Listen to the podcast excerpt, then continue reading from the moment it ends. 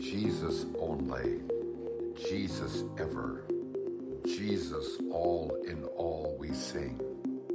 Savior, Sanctifier, Healer, glorious Lord and coming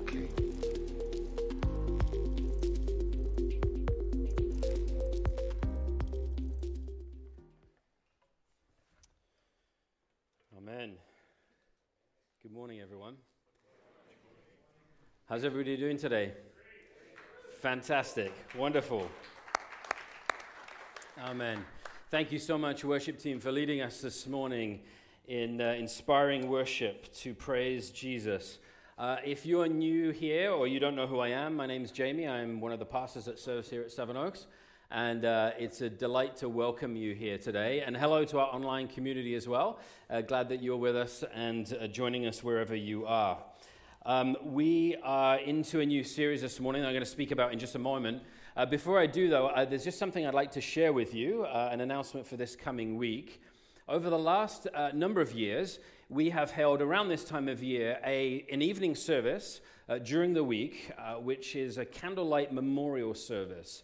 Uh, and the reason we've done that is because uh, Christmas can be a really hard season for many people, particularly those who have lost a loved one. And so, uh, before we get into the busyness of the season, we've invited people to come on an evening and just take a pause and to rest and to sing and to pray and to remember our, lost, our loved one that we've lost and, and just to have that moment to sort of pastorally walk through uh, some stuff. We have a, a, somebody share a testimony, a little story or something, uh, just as a really significant way to help us as we enter into that season that can be dark and difficult for some people.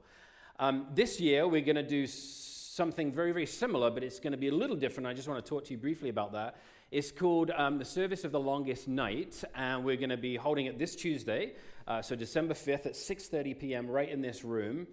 And we're still going to do something very similar. There's going to be singing and story, testimony.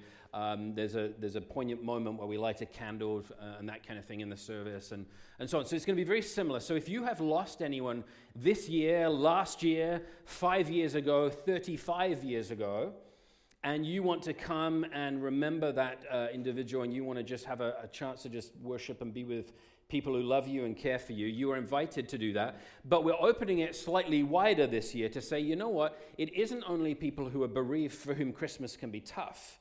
And so we just want to say if you are experiencing loss in any kind of way, this is for you as well. And we want to invite you to come.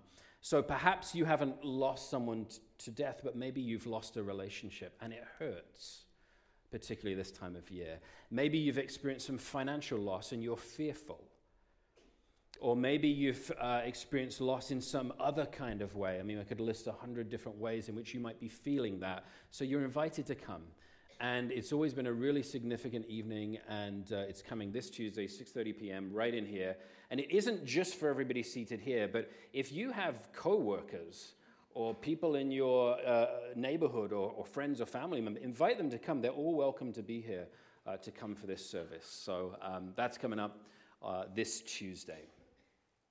Okay, so we are celebrating Advent today, the first Sunday uh, of Advent, as was mentioned earlier, which is a season for us that we enter into before Christmas, on the run up to Christmas, that is characterized by hoping and waiting and anticipating and looking for the first coming of Jesus, the birth of Christ, God incarnate, God taking on human flesh to not just identify with humanity, but actually to become part of the human family in order to take up the broken human experiment and story. It's more than an experiment, I didn't mean to use that word, uh, but the human story, in order for us to move forward in a way that we can come back and be found again by God the Father. That's what we look forward to and look towards. Um, for our Advent teaching this series, so for today and the next uh, three Sundays, what we're going to do is we're actually going to look at Jesus, which is what Advent is all about looking for and looking towards and hoping for Jesus. But we're going to look at him through the lens of an alliance distinctive because we think it's kind of interesting. We don't talk about that very often. And, and, so some of you in the room have been, you know, part of the alliance, whether it's this alliance church or, or others, and most recently this alliance church, for decades. Maybe you were from birth. Maybe you were born into sort of, you know, attending alliance church. For others of you, you've been in the alliance church for a number of years. And then some of you, you you're brand new to the alliance.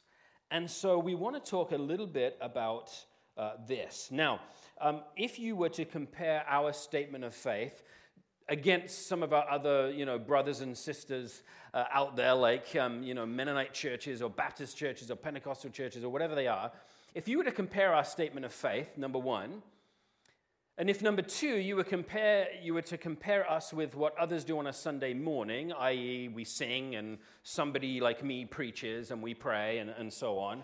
And thirdly, if you were to look at the ministries we have children, youth, missions, seniors, small groups, and so on all of that stuff wouldn't look actually terribly different to many of our sisters and brothers in other denominations. It wouldn't look all that uh, different, particularly evangelical churches.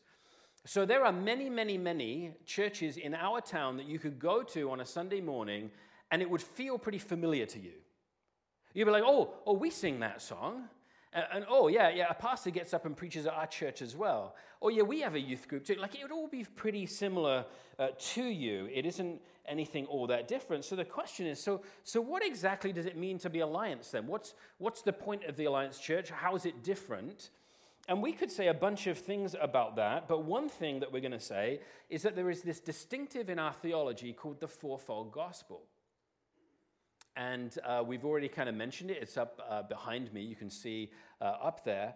And, and our, our founder, A.B. Simpson, who founded the Alliance Church, uh, wrote a book called The Fourfold Gospel. So you can read it. And, and it is kind of like a, a paradigm, a picture, through which we kind of look at Jesus, like a lens through which we look at Jesus. Now, um, I am not saying that other denominations somehow, you know, we have a corner on these four things, that other denominations don't agree with these things. They do.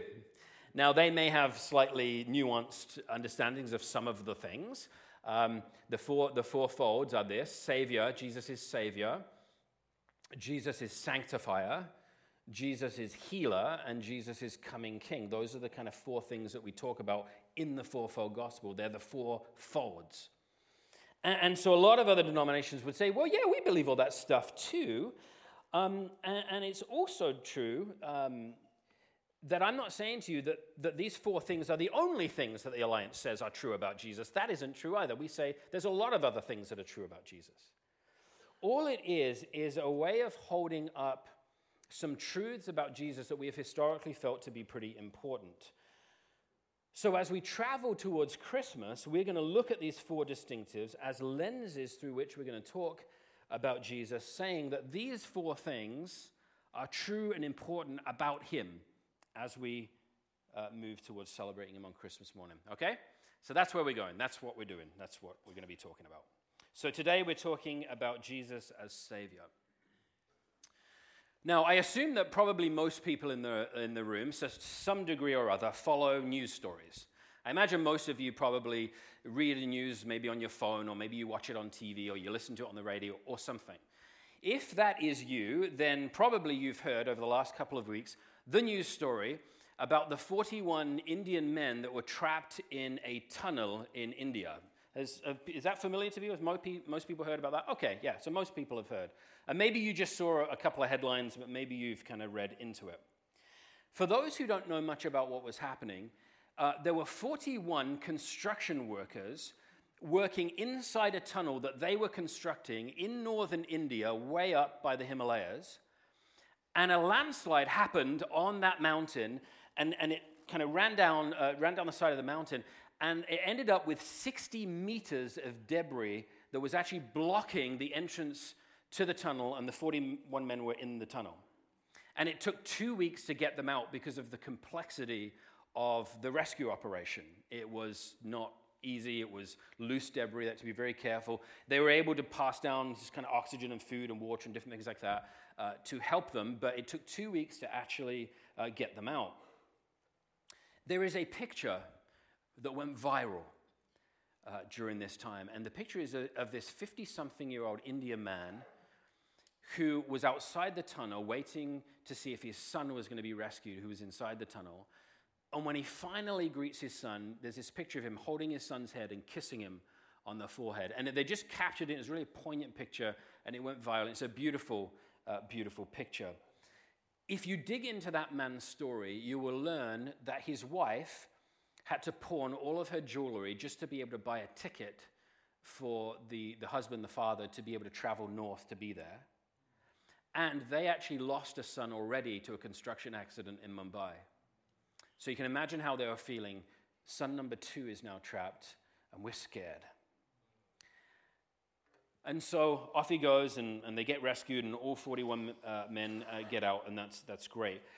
When we hear stories like that that have a heartwarming en- ending, we usually talk about them, and the news stories talk about them, in terms of rescue.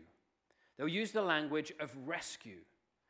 They might use the language of being saved, saving them from the tunnel. The narrative of rescue suggests that there is a rescuer or multiple rescuers. We might call them saviors, people who save others. We might, uh, the, the, the, this idea rather of rescue, of salvation, of being a savior, is absolutely central to the identity and the mission of Jesus Christ.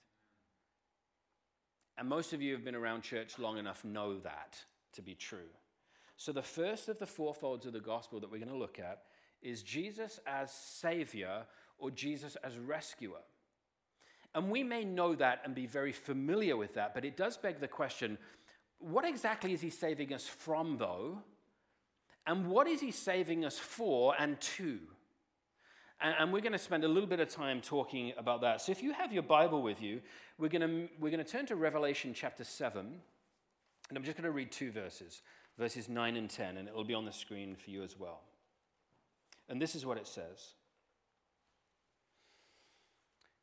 This is the Apostle John. After this, I looked, and there was a great multitude that no one could count from every nation, from all tribes, and all peoples, and all languages, standing before the throne and before the Lamb, robed in white, with palm branches in their hands, and they cried out in a loud voice, saying, Salvation belongs to our God who is seated on the throne and to the Lamb.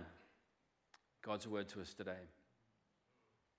That passage talks about how salvation, being a savior, being a rescuer, belongs to God and to the Lamb, Jesus Christ. It belongs to Him, it's intrinsic to who He is. He owns it, He owns salvation, is what it's talking about. Now, if you know anything about the book of Revelation, you may know that the Apostle John, who was one of the disciples of Jesus, he was one of the inner three, who uh, became one of the leaders of the church. Eventually, um, several decades after the death, resurrection, and ascension of Jesus, he actually becomes the bishop of Ephesus, the Ephesian church that uh, Paul wrote to. Uh, so he becomes the bishop of Ephesus, but he eventually gets arrested by Roman soldiers. He gets taken to the prison island of Patmos and there he's imprisoned. And uh, one, uh, one, one day on the Lord's day, it says he was in the Spirit. So he was worshiping, he was caught up in the Spirit of Jesus on the Lord's day, and all of a sudden he began to have these strange and bizarre visions.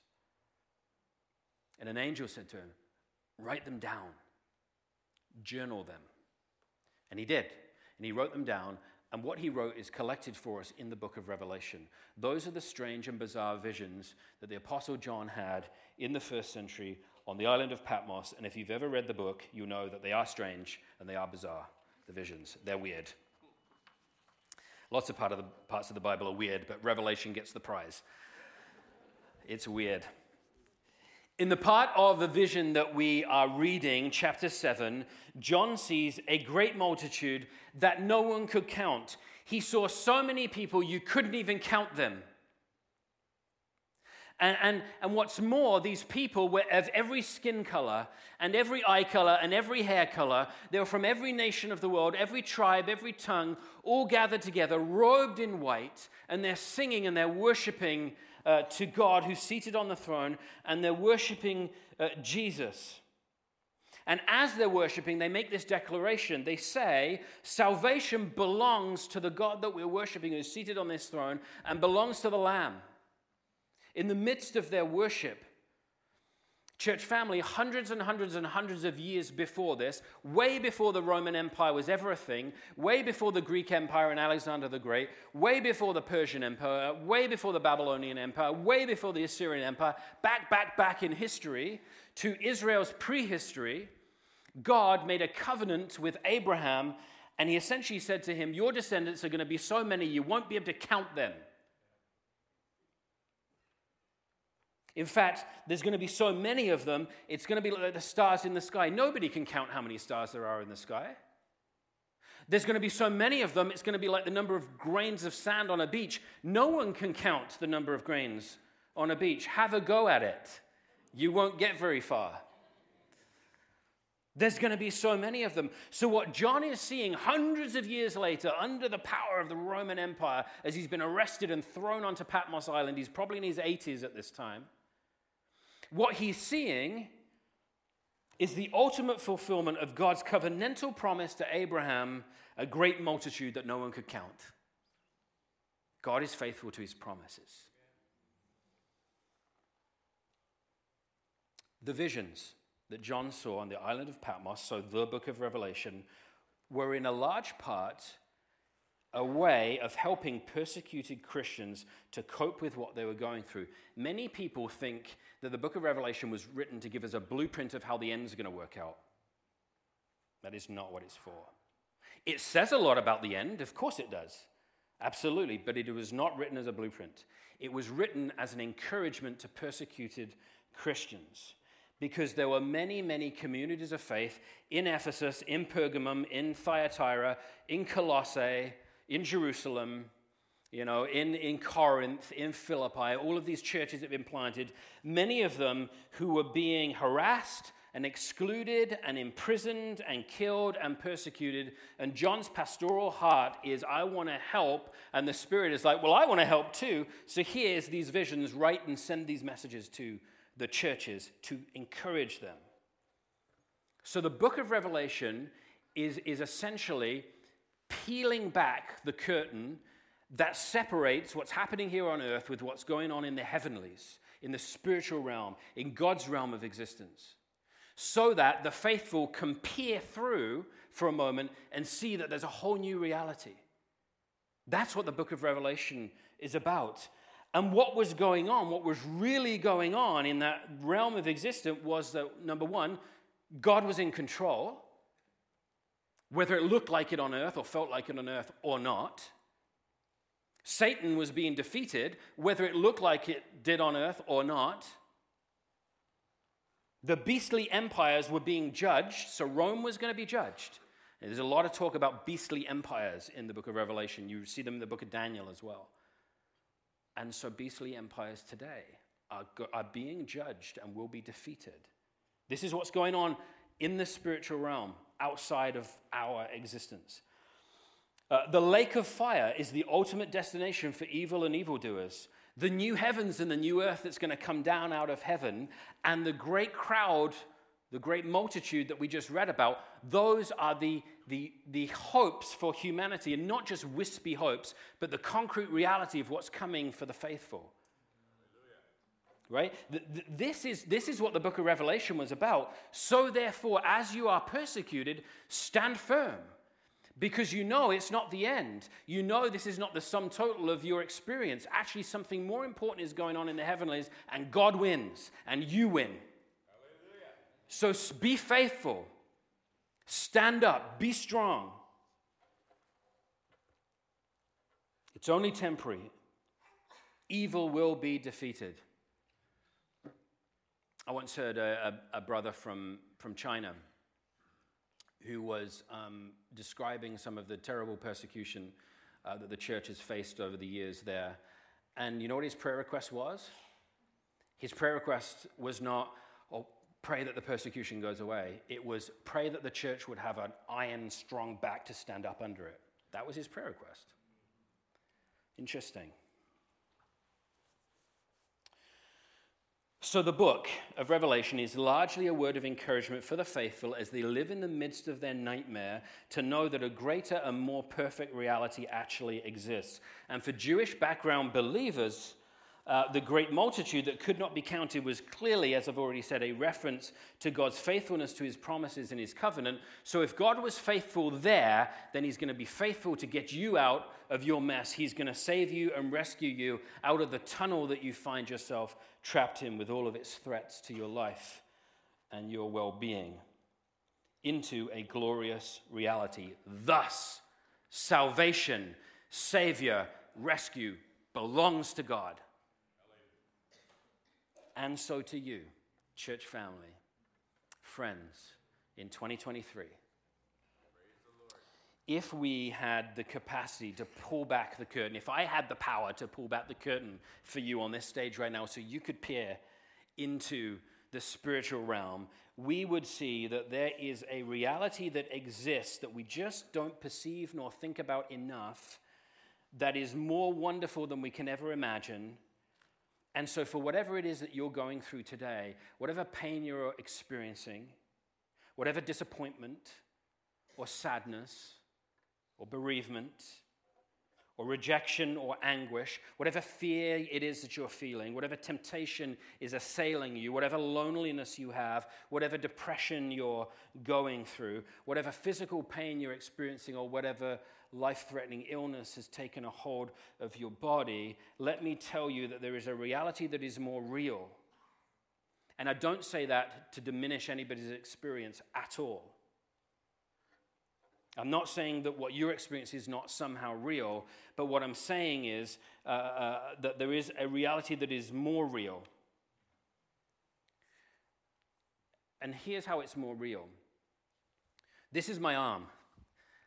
And if one of you were to come up and, and, and try to grab my arm like that, I can guarantee you, your hand wouldn't go through my arm as though I'm some kind of ghostly apparition. Like, you would actually feel my arm. And you'd be like, it, it's warm. And I'm like, I know, it's good. There's blood flowing through it. I'm, I'm glad it's warm. And, and, and, and you, if you kind of did this, you'd feel that there's bones inside there. And, and if you held it and, and I did this, you would feel that there's, there's muscle contracting, and not a lot of muscle, but there's a bit. Um, contracting and, and so on. You, would be able to feel it, though it does move. Um, so that's my arm. It's real, it's very real, except it is not as real as the reality that exists in the in, in the spiritual realm in the sense that what that is is eternal. What my arm is is not eternal. The day will come where this arm will decay and there will be no skin or flesh left on it anymore. And it will just be bone. And the only way it will move is if somebody else picks it up. So my arm is not eternal. So, in that sense, what's happening is more real than my arm because it's eternal and it does not decay, and it will never decay. So, whatever it is that we're experiencing, friends, there is something more real. And that ought to not diminish what we're experiencing, but it actually ought to help us walk through what we're experiencing. So, Jesus, our Savior, salvation belongs to Him. Revelation 7 isn't the only place that talks uh, of a Savior. So, really quickly, I'm just going to uh, burn through a few other verses. Ephesians 2 8 and 9 says, For grace you have been saved through faith. And this is not of your own doing. Titus 3 4 and 5. But when the goodness and loving kindness of God, our Savior, appeared, he saved us. Not because of works of righteousness we had done. Acts 4 2, there is salvation in no one else. Because there's no other name under heaven by which mortals will be saved. Uh, Romans 10 9, if you confess with your lips that Jesus is Lord and believe in your heart that God raised him from the dead, you will be saved. So the Bible even tells us how to be saved. And, and on and on and on we could go uh, with more and more. But I just wanted to run through those to show you that Revelation 7 isn't the only place it refers to salvation and Savior. So it begs the question if Jesus is the rescuer, the Savior, what are we rescued from? Well, Man, I could spend hours telling you this. Uh, we don't have hours, so we're just going to say a few things. But um, what we are saved from is our own fallenness and brokenness. and sinfulness and disconnection from God. Because here's the deal no matter what culture tells you, or, or even embarrassed Christians don't really want to tell you, left to ourselves with no God involvement at all, left to ourselves, humans cannot rescue themselves from the punishment that sin deserves. You can't do anything, and nor can I. It's like this universal law in the world. Societies all over our world, both ancient ones and, and, and, modern ones, do express that there is something as right and wrong, even if it's blurring these days, and that there is chaos and order. And, and there's different ways in which those have been understood, and, there's, and of course, there's autocratic leaders that sometimes push against uh, that kind of thing. But there is this kind of sense that there's right and wrong, and because all of us fall short of the goodness and the glorious nature of God Himself, that's what Romans talks about. We all fall short of His glory. What it means is uh, sin uh, means missing the mark. It's like taking a shot with an arrow and missing the mark. We all miss the mark. We don't get a bullseye, not one of us. And what that means is that ultimately we cannot dwell in the presence of a perfect and loving and holy God. So, left to ourselves, we will not get to enjoy the perfect union with Jesus in the new heavens and the new earth, in paradise where every tear is wiped away and every brokenness is fixed. That is, that is not possible for us. The Bible instead, and that's what the Bible, when the Bible talks about heaven, that's what it's talking about. The Bible actually describes an alternate reality that sometimes we don't talk about very often, that is an existence disconnected from that paradise where we experience only the wrath of God against sin, and the Bible calls it hell. So, as our Savior, that is what Jesus ultimately saves us from. Jesus saves us and rescues us from that dark reality and grants us access instead to that incredible paradise. It's the best deal in the world. And it's made possible because of the cross of Jesus, our Savior, taking on the punishment on Himself and giving us a free pass. That's what Romans 10 was all about. We have to appropriate it by faith. We have to turn away from our sin. We have to confess with our mouths that He's Lord. And we have to believe in our heart that He's raised us from the dead. That's why we get people to give testimonies at baptism's time, because confessing with your lips publicly is really important. And so, if we respond G- to faith in Jesus, the blood of Christ covers us from sin and we get freedom. So, Christ, our Savior, our rescuer, saves us from fallenness and sinfulness, which in turn saves us from that dark reality that we're all on the path towards. He saves us from the stain of sin, from the guilt and shame that is associated with our sin, from the curse of the law. He frees us from the fear of death.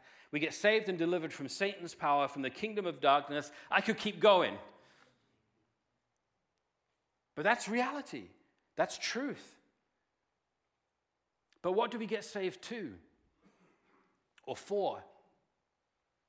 Well, I've already mentioned that salvation brings you access to the eternal God. In a future sense, that is, when you die or when Jesus returns, whichever comes first, you will get access to a paradise you cannot even imagine, where there will be no tears and no pain and no hurt and no temptation, nothing remotely negative. And ultimately, you will get a new and perfect and imperishable body. And most people in the room said, Amen.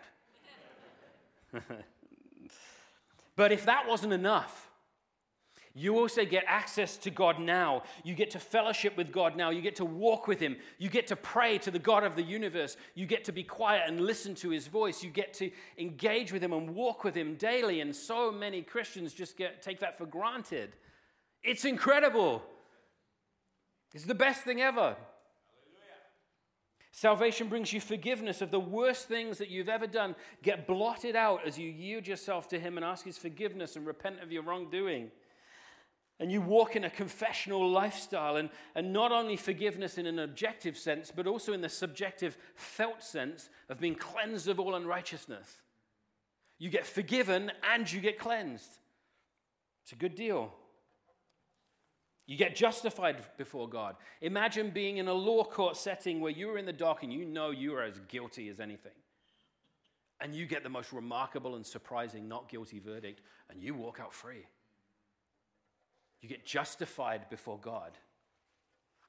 Salvation brings you adoption into the family of God. You get received into the arms of the Father. For people who have only ever experienced rejection, all you're going to get is acceptance and value. Salvation brings you a new heart. You actually get regenerated. You get made completely new. You become a temple of the Holy Spirit, where the Spirit not only acts as a, a, pledge and seal, marking you for redemption, but He actually comes into you and lives within you, dynamically changing you. We could go on and on and on about the subject of Christ as Savior, but we need to get to communion uh, today, and I need to, I need to calm down. Um,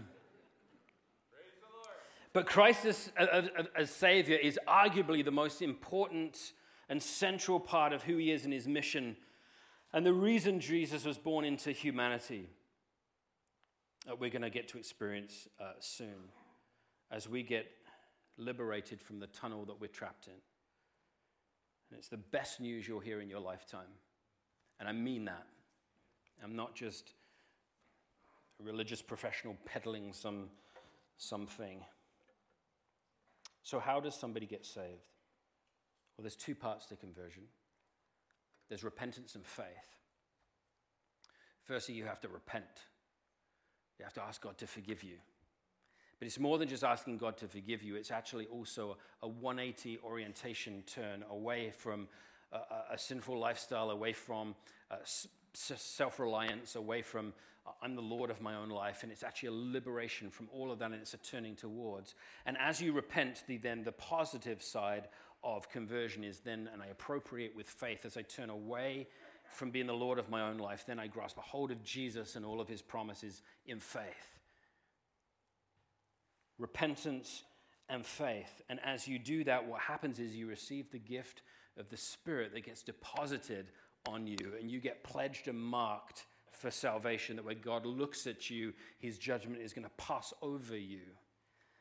That's what the Passover is all about in Exodus, in case you didn't know. He's going to pass over you. And you take hold of him as your follower and the redemption has been paid. The work of Christ that happened 2,000 years ago on the cross gets activated within you. It's like it gets switched on within your heart, it gets applied to you, and you get justified and regenerated and adopted into the family of God. So, before we go to the communion table this morning, I would like to just pray.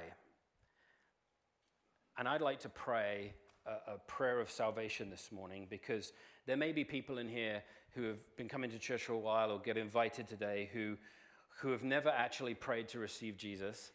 And uh, let me tell you this, and this is true there are hundreds of thousands of people, churchgoers in North America, who are not saved. They have come to church for maybe decades because they like the songs and they like the community and they have belief and they like the preaching and they think it's moral and it's good and all of those kind of things, but they haven't actually appropriated personally. And maybe that's you. And the Spirit is going to touch you today and say, No, you need to make actually a commitment. So I'm going to pray for you. And as I pray, I'm going to ask you to close your eyes and I'm going to ask you to make my prayer your prayer. And also, for those who say, but actually, I am saved, I have done this before, but maybe you've had months, years, decades of, of, of kind of drifting, and you want to make a recommitment to faith. That's okay to do as well. You can do that. Again, saying, Jesus, I want to make you center. And for the rest of you in the room who say, I don't need to do either of those two things, you get to pray as well. Because there's no such thing as a passive person this morning. We're a priesthood of believers, so you have a priestly role that if you're not praying for yourself, you're praying for the other people in the room. That's your priestly role. It's not, I'm not doing all the work today. You're doing it too because you are priests of the living God. So everybody in this room has a role this morning. Will you bow your heads with me? Lord Jesus, we come before you this morning with eternal thankfulness in our hearts for what you have done. And now, O oh God, in the name of Jesus Christ, I repent of my sin. And I ask that you would forgive me of every stray thought, every stray word, and every stray action. I confess my sin to you and ask that you would forgive me and cleanse me of all that unrighteousness. Make me this morning white as snow. And I stand on your word because your word says you will do it. And Father, I also want to turn towards Jesus and I appropriate by faith. I grab a hold of the hem of his garment, never to again let go. I hold on to Jesus and all that he has done for me. And by faith, I receive Jesus today. And I ask that he would come into me by the Spirit, marking me and sealing me for redemption, that I will go to heaven and be with you forever. And that I stand in faith knowing I have just been regenerated in my heart. I have been justified before you. I have now been adopted into the family. I have a new family and a new father. And I receive it with thankfulness in Jesus' name. Amen. Amen. Amen. If you prayed that prayer this morning, and I recognize that was a really quick prayer, maybe you need to go home this afternoon and repray it. It's easy repentance and faith. And maybe you need to repray it and actually list some of the simple, because you want to actually list some things and you don't have time this morning when I prayed so quickly. Maybe you want to go and do that. But if you prayed that prayer, I'm going to invite you to just to tell somebody. Because there is a parable I don't have time to go into, but there's a parable in the New Testament where, um, where the enemy will just come and snatch away what's just happened. The enemy will actually try to snatch it away and say, uh, You were just listening to some you know, religious freak on a stage. Um, uh, I may be that, but. Um, but I'll actually try to snatch and say what you did wasn't real. It didn't actually happen. It, it happened for other people, but not for you. Like there's all these kind of lies that can come by telling someone else. You're inviting someone else into that journey to pray with you, to walk with you, to help disciple you and help you move forward. So tell someone, a friend, uh, somebody you came with. Tell a pastor if you like. What, whatever you want to do. So we're going to take communion. And I'm going to invite you to carefully uh, peel back the elements, to take the wafer, and to carefully pull back the pink foil uh, for the juice. And maybe for one or two of you in the room, this has the most incredible significance because you are now going to ingest something that is a picture of what you just did as you receive the body and the blood of Jesus. So let me read the scriptures. For I received from the Lord what I also handed on to you that the Lord Jesus, on the night when he was betrayed, took a loaf of bread, and when he given thanks, he broke it and said, This is my body for you. Do this in remembrance of me. All who know him, let's eat together.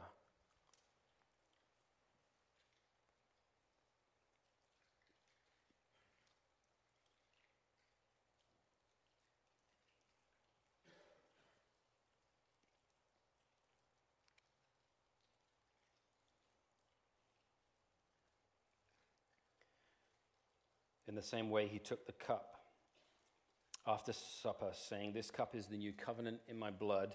Do this as often as you drink it in remembrance of me. For as often as you eat the bread and drink the cup, you proclaim the Lord's death until he comes. So, altogether, we're going to proclaim his death as we drink together, all who know him.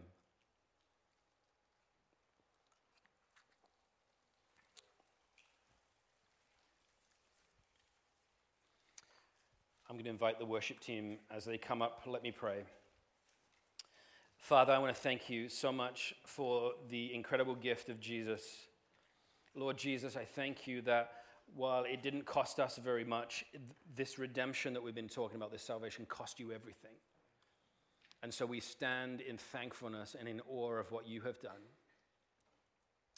I pray, Lord Jesus, as we've taken these elements, that they would indeed spiritually nourish us as they go into our bodies, as we ingest the markers here of the, of the body and the blood of the Lord Jesus, we receive it into ourselves.